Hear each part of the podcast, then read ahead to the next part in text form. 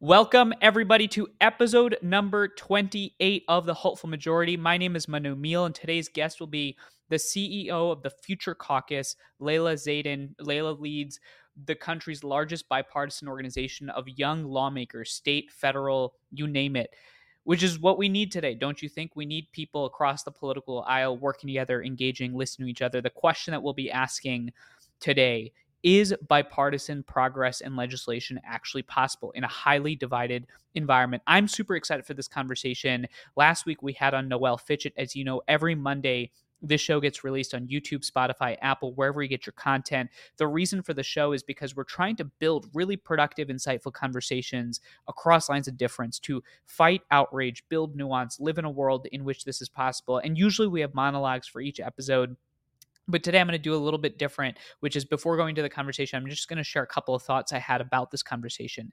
And then we'll go straight into the conversation. Layla, at the end of this conversation, says, I need America to work. And boy, did that sentiment resonate with me. I need America to work. Hallelujah. Shout that from the rooftops. Who else is thinking that? And the question becomes, well, what do we do to make it work? And one of the things that keeps coming up is the fact that you talk to most people in the country, and that's actually the impetus for the hopeful majority, the name. Why do we call it the hopeful majority? Well, because when you talk to most people in the country, most people are like you and I. You know, I think most people want America to work. I think most people want to meet people that are different than themselves and have a constructive conversation. I think most people are okay with the fact that we should be able to disagree and walk away, that we should be able to disagree and still make progress that diversity is a, is a good thing that the fact that we have so many different ideas and so many people with different backgrounds and the fact that the only way we make it work is for us to actually listen to each other is probably a good thing. And so then the question becomes why is that not happening? How is it possible? Given the demand for this work given the fact that most people share that sentiment well how do we get our elected lawmakers to actually recognize that? Because it seems like if you look at Congress or you look at our state legislators, it looks absolutely hopeless. I think the approval rating for Congress is like 9%, which is only slightly better than how I did throughout high school. 9%. That's sad. That's shocking. And yet, at the same time, Layla comes on and we talk about the fact that one third of all federal and state legislation has been put forward by young lawmakers, and that legislation is relatively across party lines. We also talk about the fact that there are six key issues right now in society that are relatively bipartisan. There's progress happening right now, and you'll hear that in the conversation. And so the fact is that there's a lot of things out there that give us hope for the fact that things are possible, that there is demand, that America can work. And the question is, how do we tell the stories of success, of hope? I had on Ben Recke, who was, I think, on episode 26, and we talked about how we make these stories not some kumbaya feel good civility conversation, but how do we make them punchy, impactful, so that people actually feel like there's real, solid, tangible reason to not only feel hopeful, but that when you and I are sitting here and listening to each other and we say, actually, we do not like the fact that there's these really hot culture wars that con- consume our politics and that nothing gets done, that actually, when you and I feel that way, we are in the majority, that we're in the hopeful majority. And I hope that this conversation with Layla demonstrates, because it certainly did for me, that there's a lot of reasons to be hopeful. The question is whether or not we're highlighting those reasons. And so, without further ado, let's get into the conversation with Layla.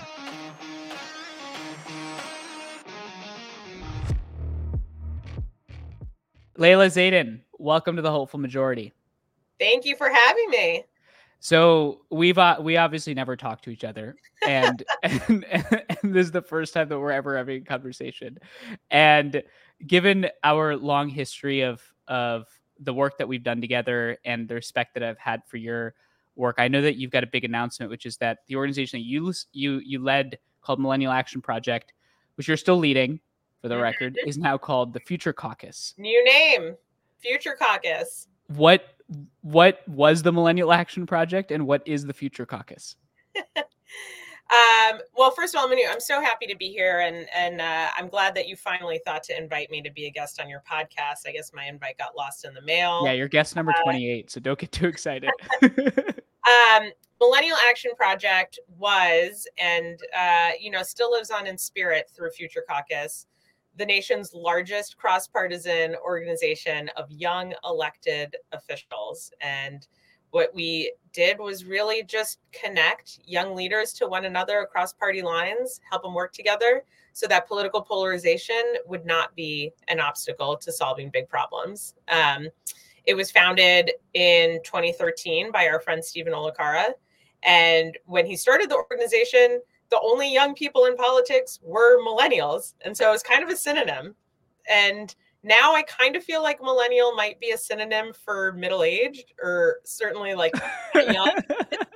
um, and so it was time to make sure that the organization could grow with mm-hmm. uh, you know the people who were in it and the new generation of leaders who were so excited to see run and, and serve and so future caucus um, is all about working with millennial and gen z elected officials to help solve problems and help mm. do it together so now that people know what it is that you do and what this organization is all about obviously like i want to get into your your personal story and and actually i'm going to use this use this conversation as excuse to ask you questions that i haven't actually asked you before because i think like your stories is particularly interesting as you think about the evolution of young social entrepreneurs as they sort of develop careers in trying to make a difference.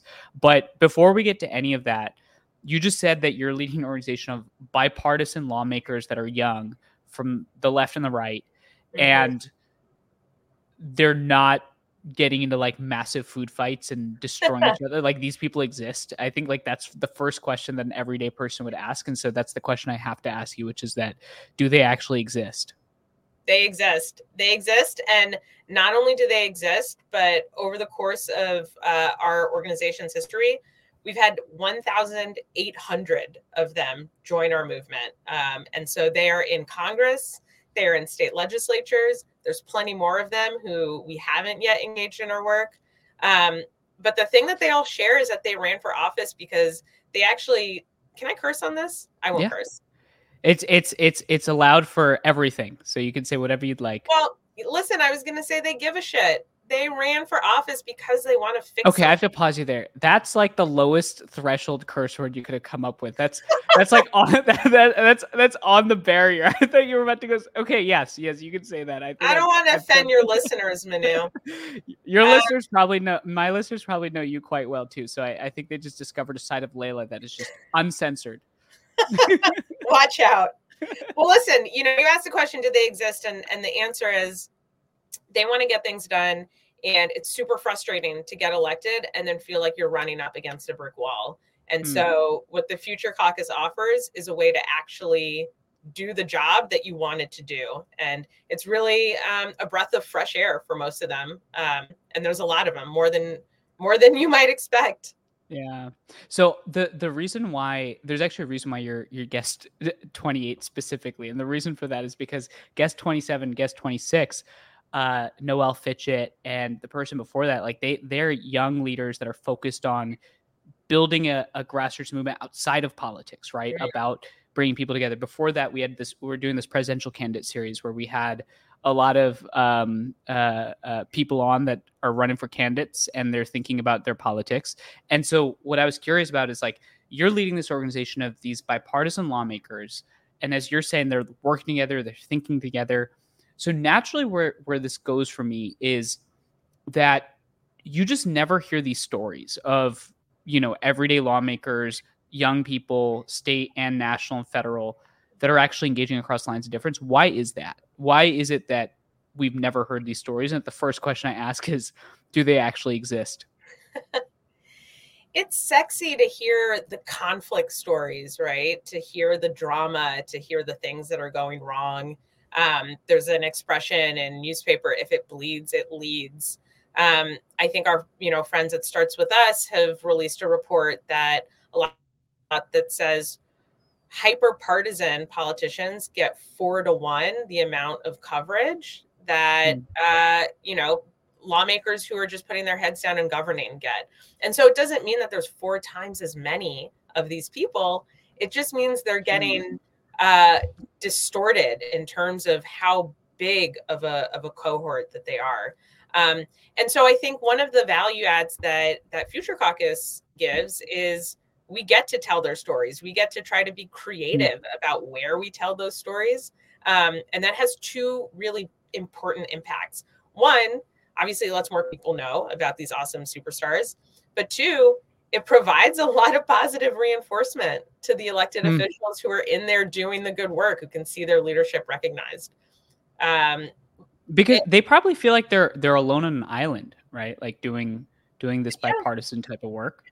It's lonely. Leadership leadership is lonely, and uh, political leadership, I would say, in particular, it's a tough time to serve. You have to make hard decisions every day, um, and especially think about it at the state level um, state sessions are only a few months out of the year. And so for most of the rest of the year, you have another job, probably you have a life, and you're juggling so many different things while also being looked at as this um, instrument of uh you know maybe 50% of the district this instrument of like evil and mm. having to navigate that is you know personally really taxing and so to give people a community and to give them um, some some positive reinforcement what it does for the human spirit is so important and i think that mm-hmm. translates into really powerful policy at the end of the day. I i have to ask like if i'm a younger person listening to this and i hear you talking about these legislators and lawmakers as if they're almost normal humans i'm sitting there thinking well i could almost do that. And then i my immediate next thought is i, I actually don't want to do that. Um, what what what would you say to somebody that thinks about our politics right now? And this country frankly is built on this notion that you have everyday amazing young people, Americans, doesn't matter where they come from, running for office, standing up for what they believe in. And yet, when I think about politics, I want to like throw up or look the other way. Mm-hmm. What do you mm-hmm. tell those people? Listen, you have to know your why, right? It's not going to work if you uh, run for office because you just want power and you think that then running for office is going to make you happy.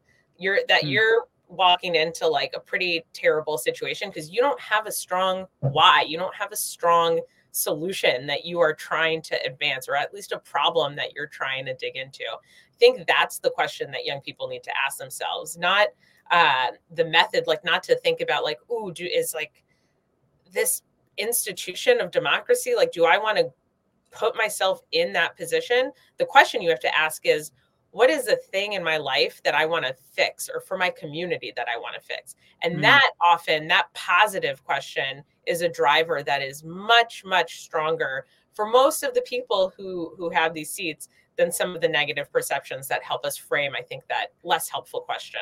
So you've just taken the complete wind out of the sails of this entire podcast because the last question we always ask everybody is what is your why? And the reason for it is exactly what you just listed, which is like it, it is a positive aspiration for what you should do. It's an affirmative statement on your mm-hmm. life. So every guest gets asked at the end of the show, what is your why? But because apparently you're so smart and you've listened to every hopeful majority episode, you've just brought it up right now. I have to ask you, what is your why? Oh, do I have to I have to answer now? All right. Okay. I guess you you can wait. Do you want to wait? Right. We, we, can wait. Well, let's wait. Let's wait. Okay, I'll do it at okay. the end. Okay, because because I think it would be really extension, professor, please. because I can imagine like somebody listening to this and they're like, "Yeah, that's true. What is your why? How do you actually go about finding it?" So, well, let me ask you that. Like, how how do you go about finding your why? You have to pay attention. I think a democracy only works when people are engaged, right? And mm-hmm. like it or not, democracy is the way that we've organized our society that we live in. It's the method by which we resolve our conflicts. It's how we uh, move things forward. Um, and it only works if people are paying attention, are fully participating, if everybody has the right to fully participate, right? Um, and and so to find your why as a young person, you have to you have to look around. You have to notice things. What um, what's working well that you want more of? What is not working well that you want less of? Is it something that has to do with your school, public education? Is it something about um, you know the infrastructure in your community, public transportation? Um, paying attention, I think, is a, a necessary first step, and then it'll become clear to you. You know, I think um, people. Uh, I listened to this other great podcast called "How I Built This." Mm-hmm. Have you ever heard mm-hmm. that? Mm-hmm. And they they interview entrepreneurs about like why did, how did they get the idea to start like incredible companies like warby parker or um, uh, just you know all sorts of different like random companies. And and it's always uh the their why is like they personally encountered a problem that they wanted to solve. Hmm. and i think that's so powerful because it's so simple. It doesn't have to be some esoteric academic like you know yeah it's, it's just like you, what what problem did you engage and encounter yeah what's hmm. something you looked around and said eh, i don't like that hmm. did you uh, come across have you seen the study at, uh, recently that says that uh, I think it's like 50 to 60% of Gen Z's top job is to be an it wants to be an influencer or a YouTuber. Yeah.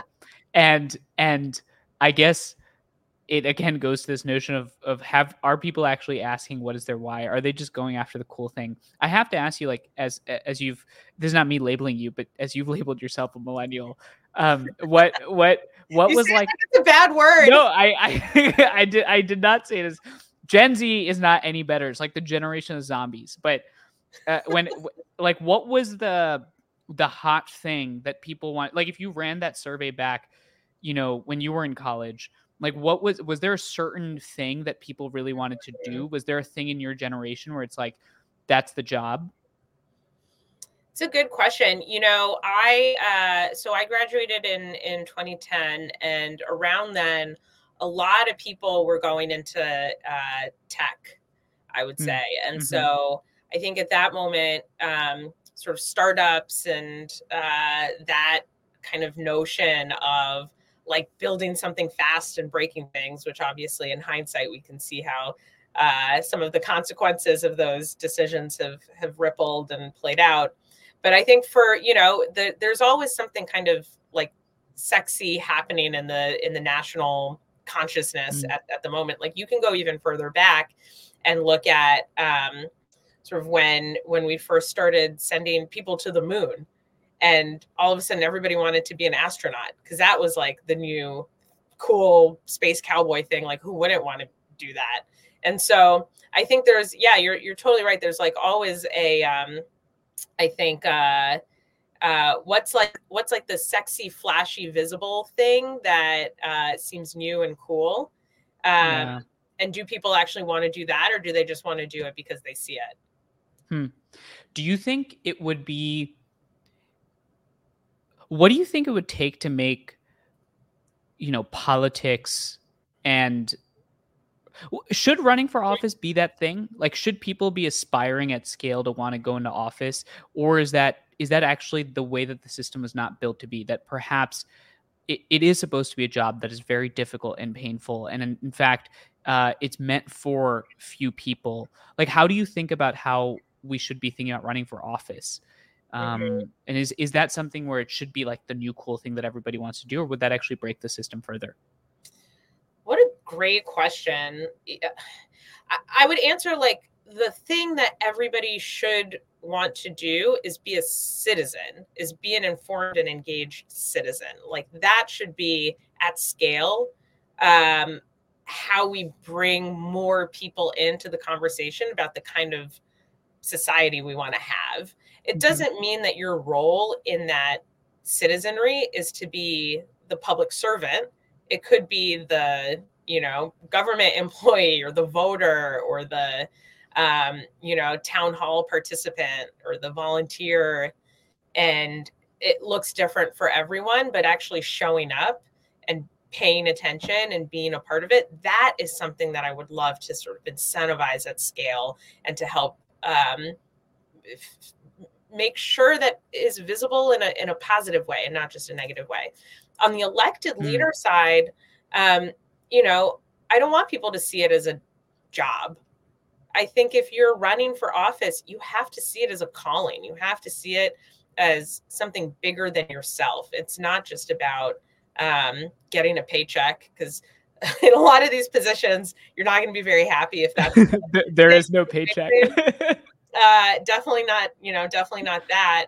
Um, the glory like a lot of the most impactful pieces of policy of public policy that have advanced have been done behind the scenes and uh, the credit has to get shared or some people actually don't get any credit for it because of um, you know a, a, whole bunch of other variables and so you can't just be in it for the glory either you have to be interested in this role because you see a higher calling and, and something bigger than yourself, and you decide to take that leap of faith in service of uh, people outside of you.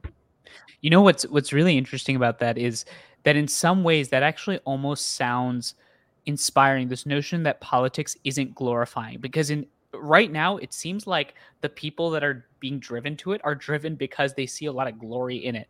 Like I think there's actually a romantic vision of politics where you don't get a lot of the credit and you're only there to solve problems and make your fellow citizens' lives better. Like it feels like that's why mm-hmm. it was built in the first place.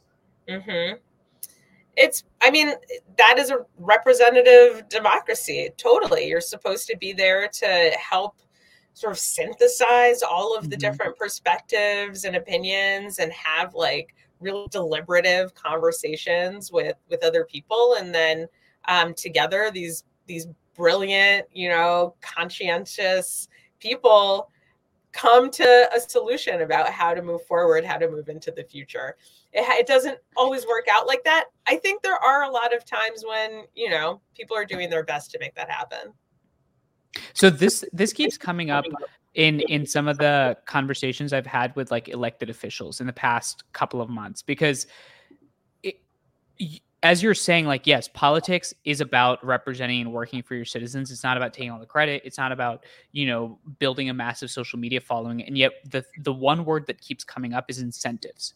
It's like I had a great conversation with Vivek Ramaswamy, and he was like, Yeah, I'd love to talk that way, but you think that'll help me grow my Twitter following? Or which which by the way is like such a sad commentary. You have a leading presidential candidate saying it. Or or you know, Andrew Yang is like, Yeah, the reason why I created math is because it would help me grow my following, which is not what I want to do, but it's how you get elected. So how uh, can you speak a little bit to this word incentives and, and how big of a role does it play in the way that elected officials choose to operate? Mm-hmm. Incentives, incentives, incentives. You know, I'm going to throw in another word too, which is systems. And okay. I think a lot of things get blamed on mm big intractable ideas that people sort of throw their hands up in the air and say it's too big and you know it's the system eh, or it's these incentives and there's nothing i can do about it and it almost gives people permission to be another person adding weight to whatever those incentives are to whatever that system is it gives you cover to say well it's mm. not me mm. it's the system and so i reject that notion that it is uh, impossible or uh, we are unable to push back against systems or incentives because systems and incentives only exist because people created those systems mm-hmm. that create those incentives. And so if people built it, we can build something else. Um, mm-hmm. and and that's why I get really inspired by young people, by fresh perspectives, by people who um, are not necessarily uh, calcified into the status quo and how things always have been and the systems that exist and how they must always be. Young people bring you know for better or worse i think a willingness to just like do things differently or to buck the status quo or at least to bring fresh perspectives or a new piece of information to how we think about um, doing things a little bit differently. Um, yeah it's almost kind of it, no, no, no. I was just gonna say it almost sounds like a self fulfilling prophecy, right? Like you're, yeah. you're like the system is massive, it's screwed up, and the only way that I can win in this is by continuing to participate in it, and then there's like no chance to to actually address or change it. But you, you go ahead, yeah. Yeah, yeah, and and like you study some of the the most successful and like at first impossible seeming movements in in history, right? Like the civil rights movement or um, you know, you were just you were just in in India, like the movement for for independence there, like yeah. these um leaders were able to, and I guess there were some ways where they really were savvy about um, where to apply pressure in order to create certain reactions that would then lead to change. But they didn't say, well, this is the system or these are the incentives and nobody can exit this like doom loop they said no i'm gonna we're gonna do things differently hmm. how do you divorce the conversation of systems and like trying to change systems from ideology because i can imagine somebody listening to this and politics is so coded right now layla where mm-hmm. you say something like we're trying to change the system and I can already hear somebody thinking, well, that's going one way or the other. And and do you think there's hope in our generation where actually systems change and this notion that maybe we shouldn't participate in the system is something that exists across ideology? Mm-hmm. Oh, for sure. For sure. I think there's a worldview. Um, well, I mean, I guess the question is like, what has the system done for me lately? And that's maybe the the dividing line. It's not necessarily along a certain ideology, hmm. um, but but along a certain. That's funny. What has the like, system done for me lately? comfort level, right? Like if you're comfy and cozy in the way that things are, then like, yeah, you don't really need to push too hard. You don't need to get too creative about how do we do things differently. But if things aren't working, then like, you're um like riled up or you want to see things change or you're open minded enough to like consider but you know potentially kind of damaging ideas potentially incredibly transformative ideas like the comfort level i think that you have with the system is maybe more of the important um, dividing line about what happens next and then you know manu i've heard you talk about this um, as well how you then mobilize people is along this temperament mm-hmm. spectrum mm-hmm. not along like a partisan spectrum but then how do you figure out who has the right temperament to do something positive with that energy? Yeah. And, and, and like this temperament thing, that's actually why this thing is called the hopeful majority. It's like mm. almost every, you know, every presidential candidate, every national campaign that's changed the country, like there there's been a notion that there is a group of people out there that actually make up most of the country and they're not being heard and and the way to hear and reach them is we have to talk in some sort of language that creates a new divide. And like maybe this is cynical but i feel like the only way to bridge an existing divide is to create a new one. And but but at the same time that that new divide is not an exclusive one but it's actually built on on on a divide of temperament of the way that we think and approach. But in some ways you know there's also this like cheesy characteristic around calling things a temperamental divide like you know it divides the forces of evil from the forces of good is whether or not you're open-minded or closed-minded. There's just it just sounds kind of dumb in some ways but it also seems to be the case. Like what, what would you say unifies your legislators? Like why why do they come join this caucus? Like why are they there? They want a community of like-minded peers and for us they share a generational identity Okay. And so to be a young person in politics is to be in the minority. Most people are not mm. young and uh, to be able to commiserate with your colleague who is in the similar life stage as you or um, you know can maybe poke fun at even people in your own party about uh, not knowing what like tiktok is or how to turn like the siri off of your cell phone and they're just mm. like hearing chirp chirp chirp during a during a meeting. Um, it's nice to have people who you feel like you can relate to.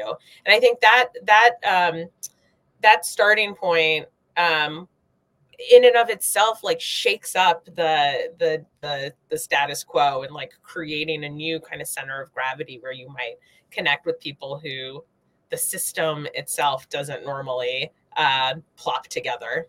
What is the system Mm, now we're getting meta. Now we're getting like big. It, it's like I I was I was talking to Marianne Williamson, who's for those that might not know. Well, you should watch episode 18. But it, in case you don't know, she's running for president on the Democratic side. But you know, her claim, which I think there's some truth to, is like the system and the establishment have like totally blacked her out, and there's just no word of her getting out there.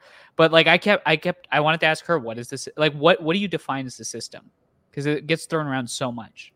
It, you know, it does. And it almost makes me wish that there was a, a, more defined system because if there was just sort of one person in charge of like a system that was controlling everything, I feel like we could fix everything. We, we, we just take out that person. We just, yeah, we just replace that person with somebody who wants to build a better system and, uh, you know, problem solved but it's you know it's a lot messier it's a lot messier than that. Um, it's the combination of a lot of different ecosystems and environments in which people exert influence over one another and believe or buy into certain assumptions or notions. And the totality of that creates this sort of equilibrium that people believe is either uh, you know threatening them or or you know or oppressing them or is maintaining like a negative piece in the mm. country until like the overthrowers uh, destroy the, the system. And so I don't think that the system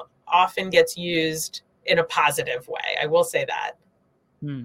So it's like your theory of what is the system is less about the people, the individuals, and it's much more about sort of the dynamics. Like, w- would you say that the system is, you know, the fact that the algorithm incentivizes engagement and the fact that, you know, there's a primary system in which if you're running for office, you have to run to one extreme or the other. Like, would you say the system is made up of these dynamics and these these levers, or it is also very heavily dependent on people. Yeah, I would say I, I, so. I would say what you just described to me sounds a little bit like incentives, right? Like mm-hmm. the way in which uh, elections are run that incentivize people to run to either sort of end of the political extreme. That's those are incentives. I kind of feel like the system is something even more vague than that. It's mm-hmm. like our our our system of beliefs of what we believe is true becomes the system in which we exist um, mm. and if you if you never believe that change is possible you'll continue to just exist within that system you know and, and i think donald trump is a great example of that like he broke the system when he just ignored certain norms um, and for some people, that was a good thing. For some people, that was a bad thing. But he was like, I don't believe this is a system that is real. I'm going to do something totally differently. And, you know, because of the position that that he had was able to do that, uh, you know, on on his on his own. I think when you think about other types of change that you want to see in the country, that's where like organizing comes in, getting lots mm. of hmm. people together around a common sort of objective. But that helps transform systems. So, it, if one was listening to this, they would say that it seems like Layla is not a fan of the system, or at least certain parts of it. So then the next question becomes, what do you not like about the system? If we got very specific and tangible, like if I'm a, a, a young person listening to this, or or anybody, frankly, and I'm like, hey, you know what? Uh, the problem that I want to challenge is this notion of the system that constantly keeps causing people to behave certain ways. Yeah. What do you not like about the system? I don't like that people believe that they have to fit into a certain box in order to find safety within our political system or within the way that we solve problems in our country. And that's true for how elected officials might or might not work with each other or give credence to different ideas that originate from other parts of the political spectrum. Uh, it's true for how people might decide to campaign or who they might decide which door to knock on or where to spend advertising dollars to get their message out. And it's true for how voters might decide who is a friend and who is a foe based on, uh, you know, at this point, kind of an arbitrary divider of uh, what a, a, certain political party hmm. believes mm. as it relates to a slate of issues. The truth is, people are much more complicated than that, believe a whole mix of things to be true. No single one of us align completely uh, with any one you know specific political ideology there may be parts of it that are really super important to us and so we decide that we fit more on you know in this camp than than the other based on that. But the totality of it it's impossible for you know in a country of 330 million people for the you know for two boxes to two boxes like to fit everybody. neatly sort everyone. And so for me i think that system like the belief of like you're either this or that like this binary notion um is it's just not in 2023 we have a much more complicated life Mm. um, and it just doesn't make sense to to operate that way with those sets of assumptions. So i have to think that like complexity and nuances always exist in the country. Like I, I don't even think at the founding there were just two there was a lot of factions you know when the country was founded. There was there was never this notion of like everybody there i don't think there's ever a time in this country where everybody fit neatly into a republican or a democrat or whatever the parties were you know you had the whig party before mm-hmm. that you had the federalists um what about this current moment makes it such that we always stick to this binary and mm. and also do you think that that binary should exist because it might lead to more stability mm-hmm. I think the I, I don't know if I if if I think that uh, that leads to more stability. Just having two two um, sort of big mega blocks. I think the um, you know what I've I've heard say is in in a lot of ways the parties are both too strong and too weak mm. uh, in in yeah. ways that um, you know are uh, kind of like counter, but but like you want you want a party that um, can can help like clarify to voters what is the what is the position like what do i stand for? How do you get um, results?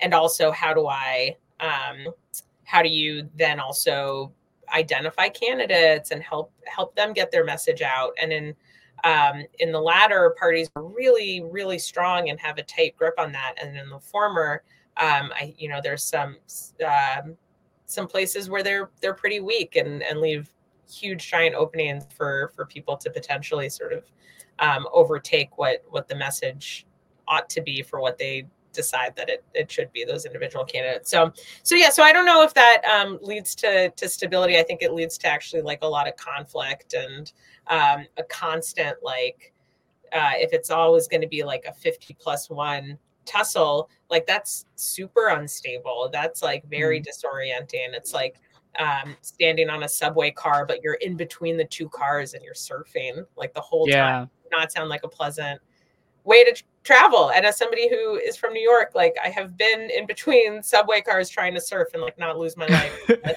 Rats in the tunnel so. And, it, and it's not inspiring. There's a there's this is very nerdy of me but there's actually this goes to international relations theory where people ir scholars oftentimes debate is a bipolar system where you know you have the soviet union the united states more stable than a multipolar system or is a unipolar system much more stable? And I, I often think about this in the context of our domestic politics. Like you're working with all these state legislators, right? And they're and, and these federal lawmakers that are young and and you said that they have this generational commonality that brings them together. Mm-hmm. And in the system that we are in today, do you actually see them prioritizing the fact that they have some generational commonality as a reason to work together? Yeah. Or is it just that they they engage they they're work they're they're with each other they might be going to similar events but right. ultimately the party identity dominates the legislative right. process. Right. Like is it just a nice sort of oh it's civility you can talk nice to each other but then at the end of the day you go home and you you you've got your team you you ultimately go back to your team. Yeah. Well the good news is uh, they're statistically better than their older counterparts at, at building coalitions. So right now, young people, and I'm counting young as 45 and under. I'm probably just going to keep changing the age as I age to youngest, but for today, it's 45 years old and younger. Um, we're about one out of five state lawmakers. Um, and people who are millennials or, or, Gen Z or younger in the country are about half the general population right now. So one out of five. Wait, just to emphasize that one out of five lawmakers are 45 or younger. Yeah, yeah. Wow. Which is, uh, you know, very, not representative to the broader population. So we're underrepresented in the halls of power, mm-hmm. and yet. Of all of the bipartisan legislation that got enacted last year, not just introduced, not just passed, but like signed by the governor, is a law now. One third was authored wow. by a young person. So we're one out of five lawmakers, but one out of three pieces of bipartisan legislation. So we are walking into these um, public service responsibilities and like hungry to build coalitions. Why and is that? I think my listen, what I've heard from the from the legislators that I talk to mm-hmm. is that they run for office because they know their why, because they have something that they want to get done and they don't have time to sit around and just you know try to shout their joyful noise within their political party. They'll work with whoever and do whatever it takes to move the ball forward. And so they build those bridges. They look for the opportunities. Um, you know i think one other thing that's that's worth considering is young people are often not connected to networks of wealth or don't have huge savings. And so to run for office against oftentimes more well funded opponents or people who maybe are older and have more access to, to big pocketbooks. Young people have to be kind of scrappy and they have to mm-hmm. be go getters. They have to be hustlers and entrepreneurs. And I think that translates when they get into uh, get into office that they're willing to like do the work to get the thing done. And oftentimes that means building coalitions with people who you might not agree with on everything, but they sure as heck will help you pass your bill. What's the what's the word on the on the state legislator street about the fact that our two leading presidential candidates uh, for 2024 are above the age of 75? Oh gosh, you know, have you heard of the word uh, gerontocracy? I have, yeah. It's so could depressing. you could you explain it? Could you explain it for the listeners? You know, I, I will. I just want to say it's so depressing that we both know what the word gerontocracy means because it means a society governed by old people, and uh, we. I have I learned this word by reading about it constantly in the news, in magazines, on TV, referring to the democracy we have today as a gerontocracy. So we are, according to media outlets everywhere and my eyes, in a gerontocracy. Hmm. Um, and like I, I actually like looked up the the origin of the word. Um, and it's I, I guess it started in ancient Greece, and uh, it literally was a quote from Plato that said, "It is for elder the elder men to rule and for the younger to submit." Hmm. And it's just like we live in the Plato came up with this word about how old guys over 60 should be in charge. And now we are like widely believed to be in that society. I think it's just very depressing. Um, and I think what it does for lawmakers is not as bad as what it does for young people everywhere, voters, uh, people who are maybe thinking about running for office. Because what it does is it's it's really demoralizing, and mm. it makes you feel like you don't have a full voice in the places where decisions are being made, that you don't have a seat at the table. Um, that creates, uh, you know, I want to live in a democracy where everybody has a sense of belonging. That does not create a sense of belonging.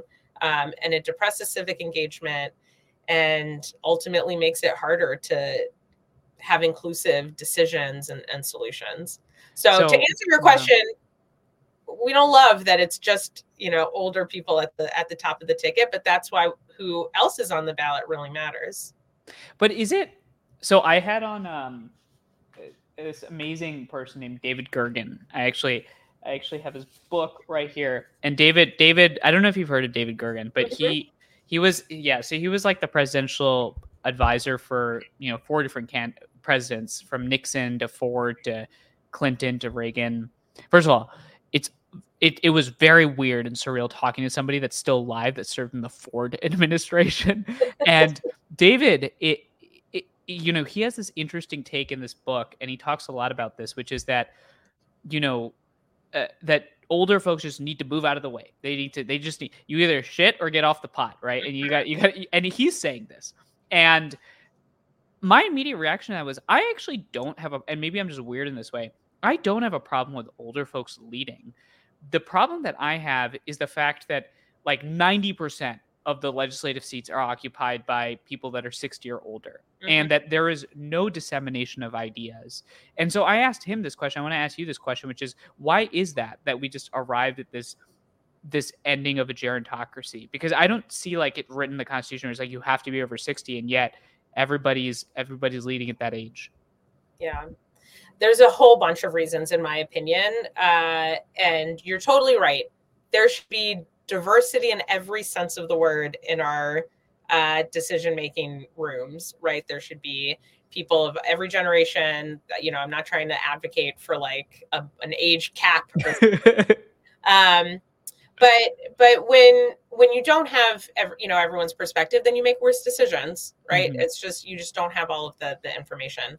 Um, I think a lot of the um, self selection of who decides to run for office is a part of it, right? People thinking, well, I don't, maybe I don't have enough experience, or uh, maybe I'm not good enough, or, um, you know, it, it just seems like you said earlier, maybe like a toxic environment that I don't want to get involved in. And so I think there's, you know, it seems like a hard job. I'm not going to, I don't have enough money to do it. I think there's like a lot of um, reasons why somebody might look around and decide like, ooh, not not me or not yet.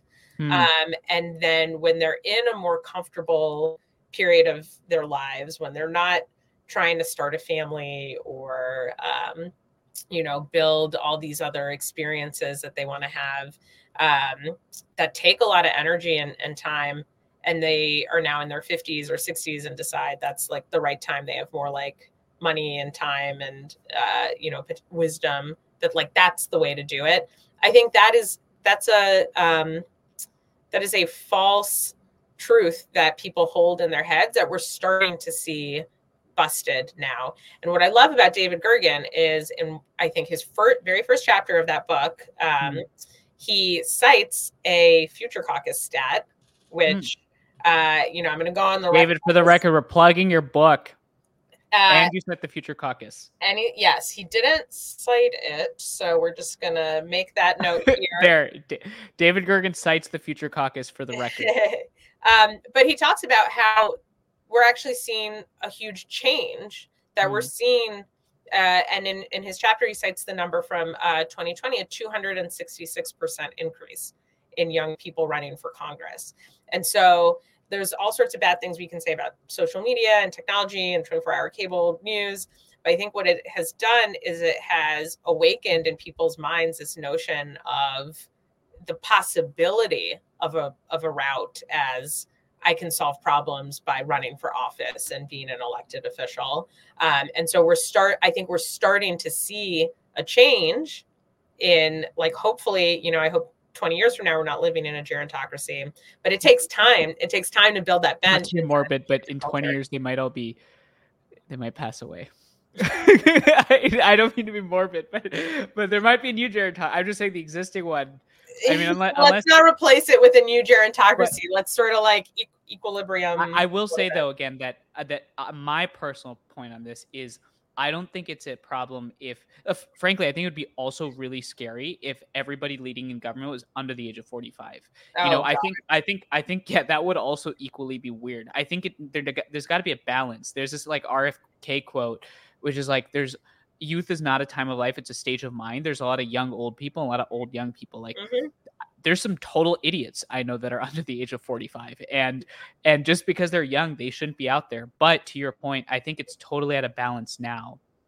Yeah. I would love if you're open to. It, I would love to talk to some of the, like your state legislators. Like I think there's there's a lot of interesting.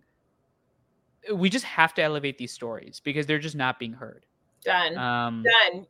Yeah, it we'll, would be cool. We'll get them on here. We'll get them on okay. here. And you know, next week we have a um, every year we do a big awards ceremony to shine a light on some of the really outstanding. Uh, What's the date? What's the time date? It's on December 12th in uh, Washington D.C. We'll be giving an award to Congressman Maxwell Frost uh, of Florida, uh, Rep. Jasmine Clark from Georgia, Rep. Michael Smith from Delaware, and the entire Vermont Future Caucus. And all of these folks have done outstanding leadership and deserve to be recognized. So I'm plugging them here, but we'll also give them an award uh, in front of a bunch of fancy people on December 12th. That's December 12th. So I, actually, if anybody that's listening, and it's going to be in DC. It's in DC, yeah, and you can find the info on futurecaucus.org. Okay, so when folks actually hear this, it's tomorrow. So you should uh, you should you should you should check it out because our episode will actually go live on Monday. Um, there's one last question I want to ask you, and then I want to quickly actually ask you a couple of questions about your journey because I think it's particularly enlightening at this at this moment. Um, but the last thing I have to ask you, and I, I can imagine people that are in the audience are trying to think about this, which is are there certain issues in your caucus, or are there certain things where you're finding particular bipartisan agreement that you feel like should be elevated? We just put out a report um, asking this very question. So we polled hundreds of our lawmakers in our network and said, What do you want to work on? What have you been effective at working on across uh, party lines? And we got six big topics back. Okay. Okay. So one was housing, like number one. Housing is a problem in states across the country, people in urban areas, rural.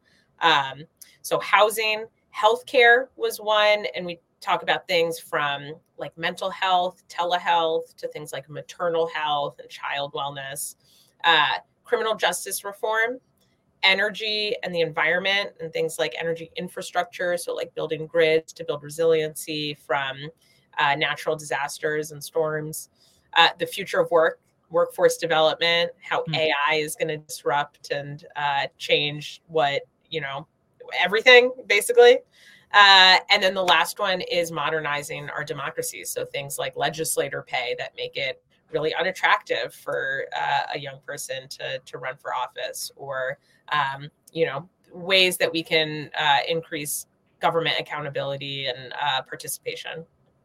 Do you find some of the culture war hot button issues like gender ideology and free speech and these things that dominate the discourse?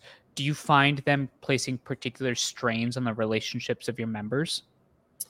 You know, I watched a conversation happen that was incredible to see because it was the first time that I saw one of these, you know, culture war discussions about, um, you know, transgender children happen in a curious and respectful way where nobody yelled, nobody got mad. And I don't know that anybody walked away with their mind changed, but it was um, it was unlike anything I've ever seen before. And I think the only reason that that happened is because the lawmakers had relationships with each other before.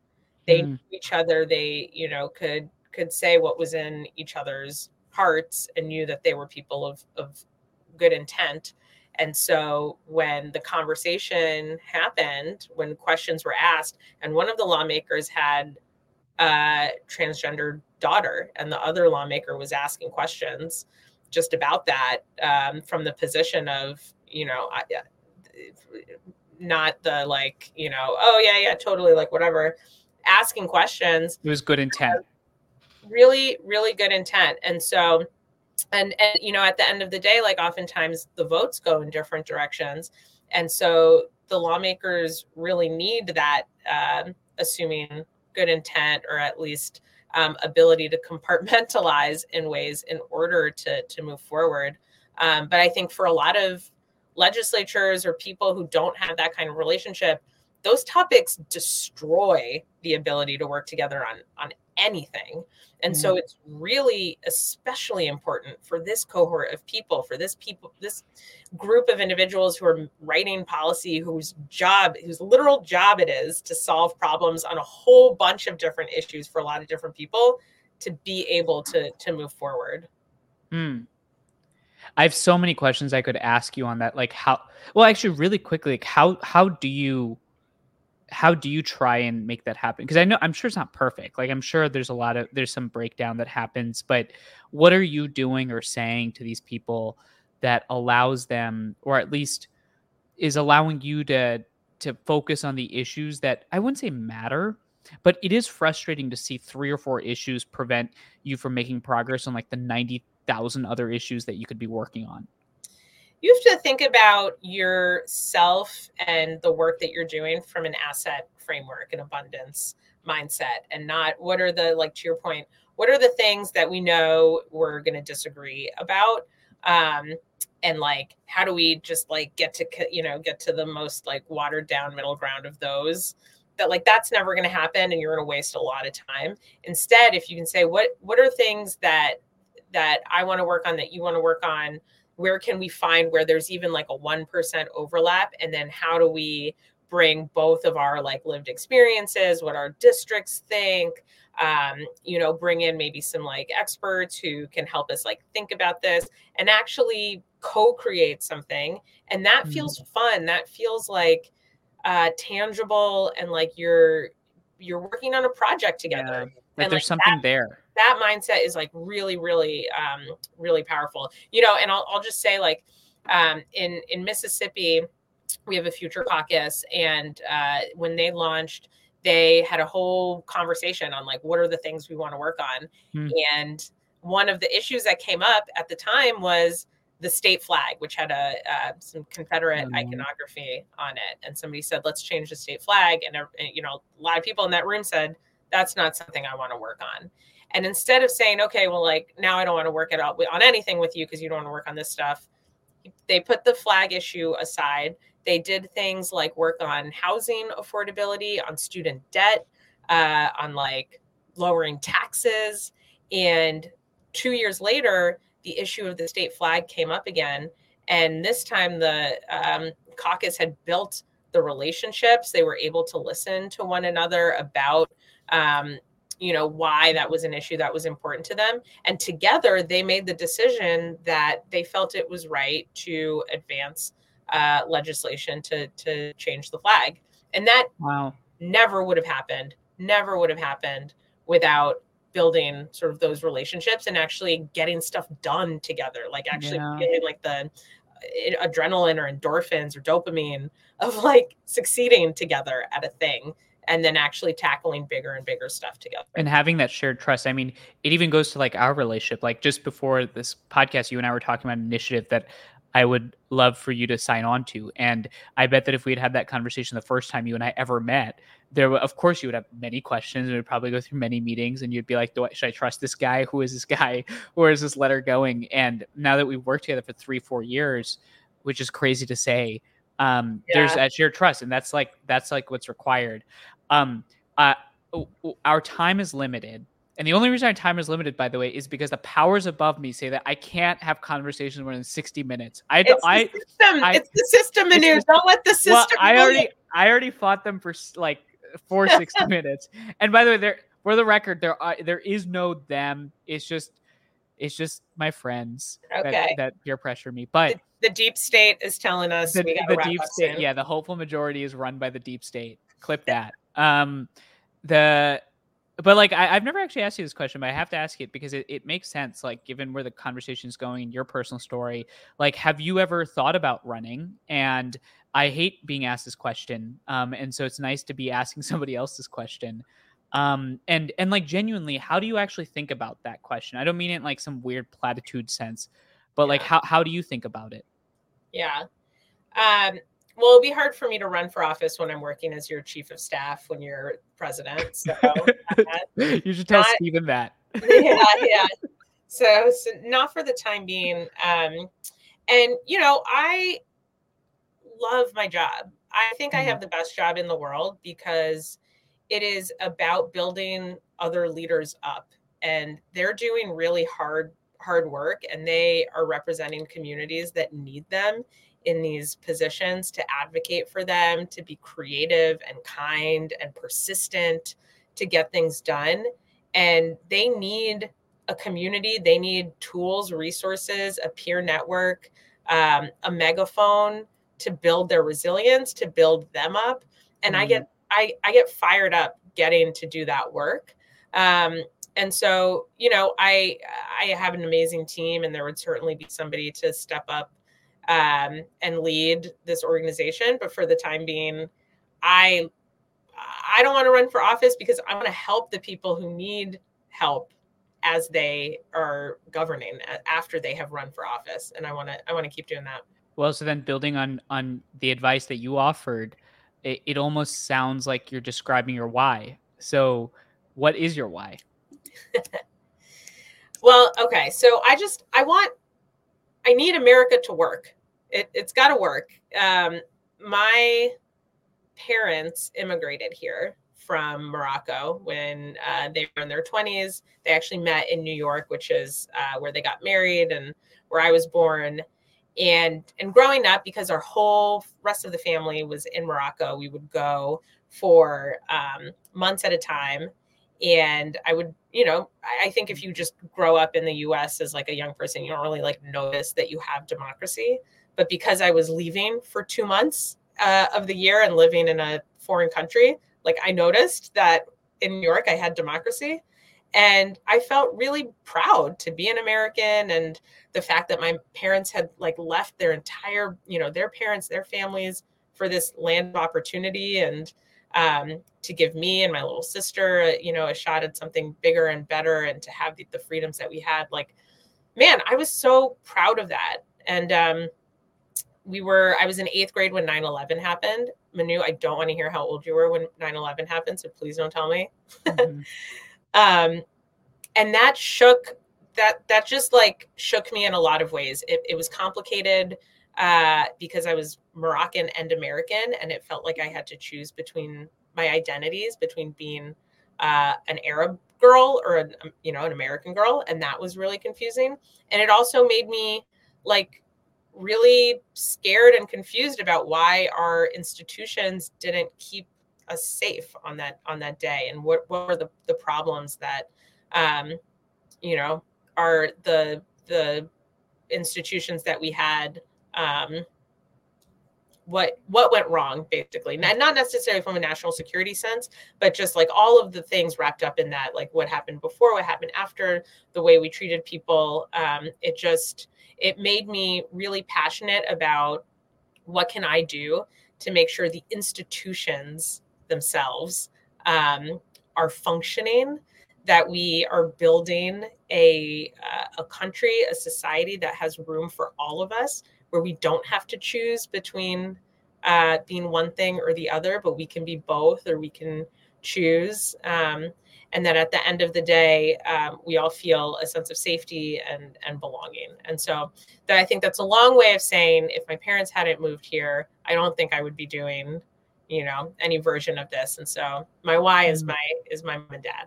Hmm. I I need America to work. That I think that's going to be the title of of the episode. And you know, your parents, I, I bet are very proud to see you say that.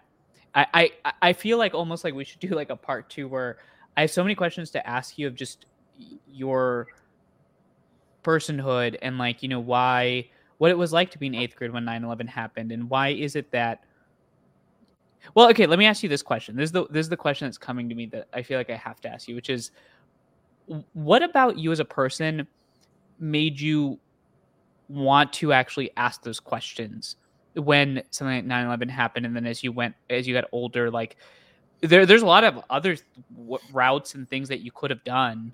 Like why why were you asking those questions about why our institutions didn't keep us safe or this is the direction that i wanted to take my life? Yeah I'm a naturally curious person. Um, I I grew up in a, a family that both had like uh, you know my parents grew up in in Morocco and so my dad was like pretty strict growing up but then also like worked a lot and he you know he drove a drove a cab essentially um, and so it was like gone. So there was like sometimes like chaos at home, but then like yeah. rules. I just grew up as somebody who like really appreciates like rules and order and structure. I'm also the oldest daughter uh, of the family, and like if that's not apparent uh, to you right now, and and so uh, you know, I think I think the like obviously emotional response to this this horrible moment in in my life in the country's life um coupled with the need for like things to make sense and for like there to be guardrails and, and rules i think those two things together and those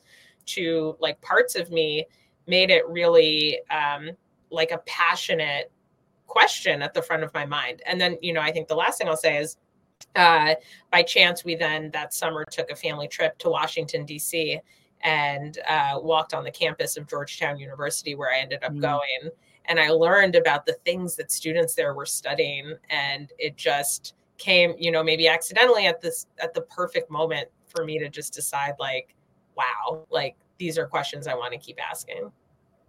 Well, thank you for for all you do because I'm sure that the the introspection, the journey that you just outlined is a is a journey that either people have embarked on uh, that are older in their careers or might embark on. And I think that's like the power of just hearing these perspectives. And I've learned a lot from you, uh, including the fact that, man, you're just so old. No, I'm kidding.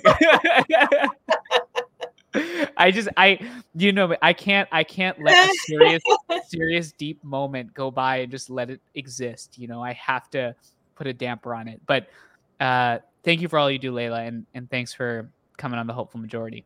Oh, thanks, Manu. Thanks for keeping me hopeful. Thank you so much to Layla for joining the Hopeful Majority. Thank you for listening and staying on. If you liked that conversation, leave a like or review on YouTube. Leave us a, a, subscription on Spotify, Apple, wherever you get your content. Remember, we do this every Monday because we're trying to fight outrage, build nuance. And you know what the secret is? You and I got to do it together. We need both of us because there's a hopeful majority of people out there just like you and I. And we got to rally, we got to engage, share this content, share this conversation with people that you think might appreciate it because we're growing and you're growing with us. It's a community. Let's get out there. I'll see you next Monday on the next episode of The Hopeful Majority. I hope you have a good week.